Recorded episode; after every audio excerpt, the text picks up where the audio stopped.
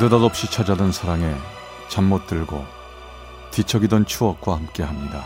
라디오 사랑극장. 어느 날 사랑이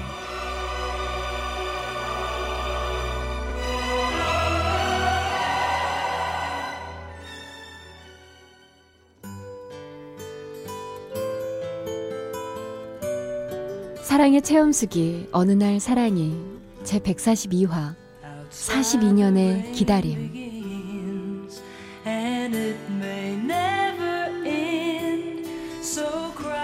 지금으로부터 42년 전 저는 7살의 부모님이 돌아가시고 예전에는 거의 모든 사람들이 그랬듯이 정말 힘들게 살았습니다. 먹을 것이 없어 배는 늘 허기져 있었고 흰 쌀밥 실컷 먹어보는 게 소원이었으니까요. 저는 어렵게 어렵게 초등학교를 졸업하고 먼 친척 집에 식모로 갔습니다. 그곳에 가면 배불리 먹을 수 있을 줄 알았던 건 제 착각이었죠. 하루 종일 힘든 집안일에 손은 터져서 볼 수도 없었고 부잣집이긴 했지만 먹을 것을 풍족하게 주지는 않았습니다.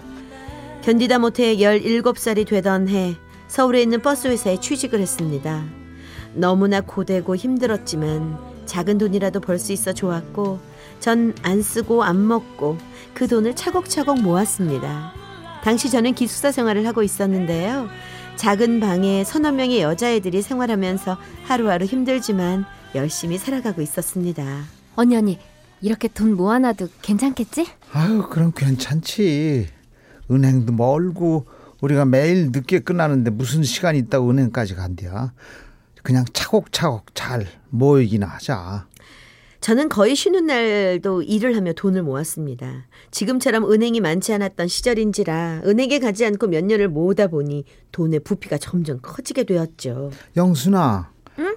아, 우리 방에 캐비넷이 있는데 이 캐비넷 잘 싸서 여기다가 돈 두자. 그럼 아무도 모를 거 아니야. 알겠지? 아 언니 응. 어, 이젠 부피가 커서 가지고도 못 다녀 그래, 그래. 그러던 어느 날 밤늦게 일을 마치고 돌아와 보니 캐비넷에 있는 돈이 없어졌습니다. 같은 방을 쓰던 언니가 옷과 돈을 가지고 도망을 가버렸습니다. 정말 배신감에 하늘이 무너지는 것만 같았죠. 이 돈을 내가 어떻게 모았는데 안 먹고 안 쓰고 안 자고 모은 돈인데 어떻게 이 돈을 언니가 가지고 어떻게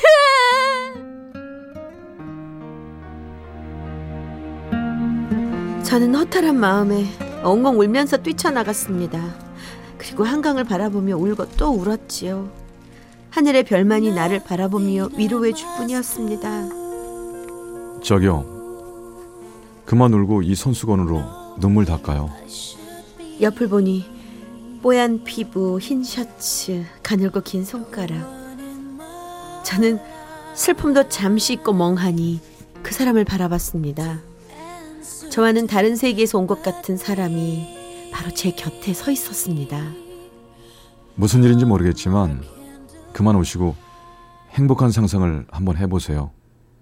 어, 저도 슬프거나 힘들 때 저만의 동산에 저만의 집을 짓고 저만의 나무 그늘 앞에서 편안히 낮잠 자는 그런 생각을 한답니다.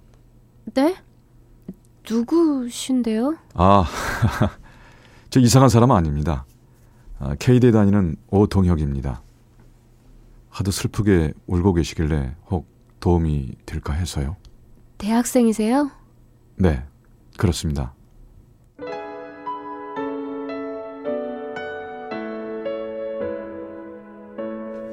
저는 다른 얘기는 하나도 귀에 들어오지 않았고 대학생이란 말에 부러운 마음이 들 뿐이었습니다. 저는 그날 한강을 바라보며 그 사람과 함께 많은 얘기를 나눴습니다. 사실 초등학교만 졸업한 저로서는 대학생인 그 사람이 너무나 부럽고 높게만 느껴졌거든요. 그 당시 제 나이 스무 살, 그 사람의 나이 스물네 살. 그냥 전 그 사람을 좋아하고 말았습니다. 하지만 대학생인 그에게 내 직업이 안내양이라고 말하기 싫어 회사원이라고 거짓말을 해버렸죠. 그렇게라도 그의 곁에 있고 싶었는데요. 시간이 가고 둘만의 사랑을 키우게 되면서 거짓말을 한 것이 점점 불편했습니다. 저는 더 힘들어지기 전에 말해야 한다고 마음을 먹었죠. 저 할 말이 있는데 무슨 말인데요? 해봐요. 저 이제 그만 만날래요. 왜 갑자기 그런 말을 해요? 저기 사실은요 저 저 회사원 아니고 버스 안내양이고 학교는 초등학교밖에 저는 더 이상 말을 잇지 못하고 고개를 숙인 채 어깨만 들썩이며 울먹이고 있었습니다. 아니 고작 그런 이유 때문에요? 야 영순이 참 귀엽다. 아 그게 무슨 문제가 돼요? 제가 묻는 말에 대답해봐요. 영순 씨 결혼한 여자예요?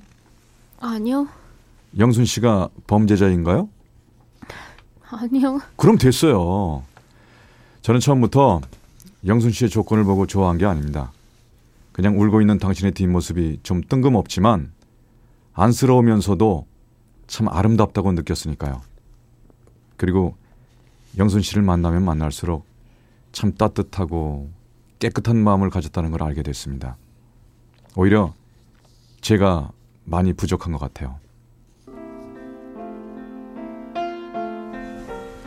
그러면서 그 사람은 저를 꼭 안아주었습니다. 그 이후 우리의 사랑은 점점 커져만 갔고 그렇게 몇 달이 지나갔습니다. 그런데 언제부터인지 몸에 이상이 생기기 시작했어요. 바로 임신이었습니다. 너무나 창피하고 떨렸습니다. 전 한참을 그 사람을 피했지요. 이야기할 엄두가 나지 않았기 때문입니다. 그리고 꼭 한 달 만에 그 사람과 마주 앉았습니다. 영순아, 왜 그러는 거야? 요즘 왜 자꾸 날 피하는 거야? 무슨 일 있어? 저... 저 임신했어요 어떡해요 너무 무서워요 임신? 축하할 일이지. 걱정하지 마. 내가 있잖아. 나만 믿어. 알았지? 그날 이후 며칠 동안 연락이 없던 그 사람이 가방을 싸가지고 저를 찾아왔습니다.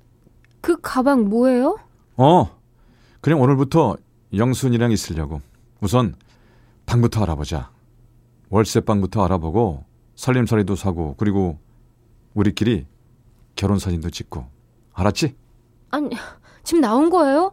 아, 안 돼요. 학교는 어쩌고요. 아무것도 묻지 말고 그냥 내가 하자는 대로 해줄 수 있지? 날 믿어.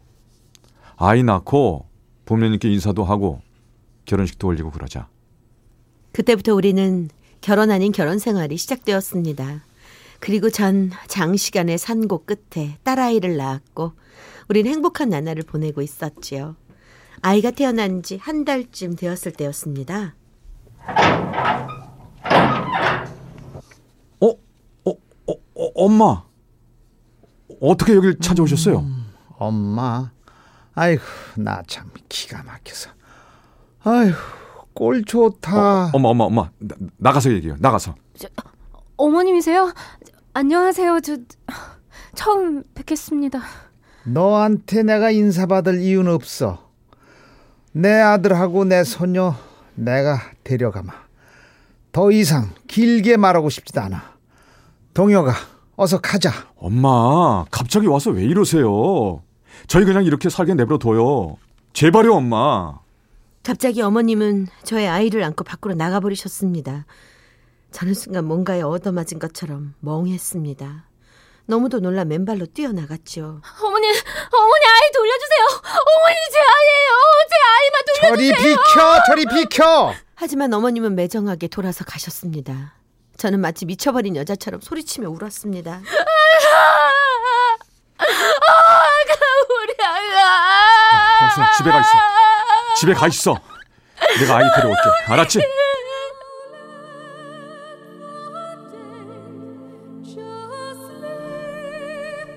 저는 그렇게 그 사람 말만 믿고 집에서 그를 기다렸습니다. 하루, 이틀, 사흘. 보름의 시간이 지났지만 그는 오지 않았습니다. 저는 거의 실성한 사람이 되어 있었습니다. 그렇게 16일째 되던 날, 그의 어머님이 아이를 데리고 들어왔습니다. 아이는 너무나 아파 보였습니다. 제대로 못 먹였는지 말라 있었지요. 아휴, 어린애가 왜 이렇게 고집이 센지 도통 먹지를 않는구나. 연신 그냥 울어대기만 하고 자, 이 돈으로 아이 병원 데리고 가. 아, 그리고 네가 잠시 돌보고 있으라. 아이가 좀 나아지면 그때 다시 한번 얘기해 보자. 어머님은 다시 온다는 말을 남기고 돌아가셨습니다. 저는 아무것도 생각할 수 없었습니다. 또다시 아이와 떨어질 수 없었기에 그 길로 가방을 대충 챙겨 충청도에 살고 있는 아는 언니 집으로 도망을 쳤습니다. 꼭꼭 숨는 것만이 아이와 살 수 있다고 생각했지요. 그 사람을 생각하기 싫었습니다. 그 사람도 원망스러울 뿐이었어요. 그리고 그렇게 42년이란 세월이 흘렀습니다.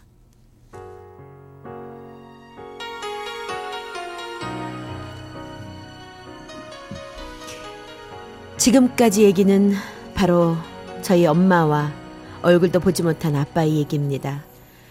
저희 엄마의 인생을 생각하면 같은 여자로서 너무나 안타깝고 가슴이 미어집니다. 지금도 가끔씩 한숨을 쉬고 먼 산을 바라보고 계신 엄마. 아직도 아빠의 손수건을 간직하고 계신 엄마. 제가 엄마에게 물어본 적이 있습니다. 엄마, 아빠가 아빠 생각나지 않으세요? 왜 아빠를 찾지 않으세요? 네? 네?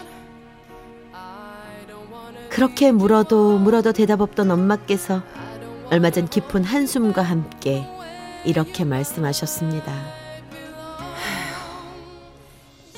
죽으면 만날 수 있겠지.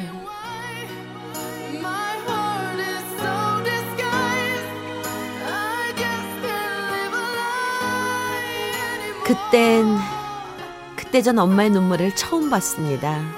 늘 꿋꿋하게 지내시는 줄 알았는데 엄마는 42년이 지난 지금도 아빠를 잊지 못하고 기다리고 계시다는 것을 그때 알았습니다. 엄마의 사랑은 어떤 사랑일까요? 42년이 지난 지금 아빠도 엄마를 기억할까요? 얼굴도 모르는 아빠지만 정말 물어보고 싶어지네요.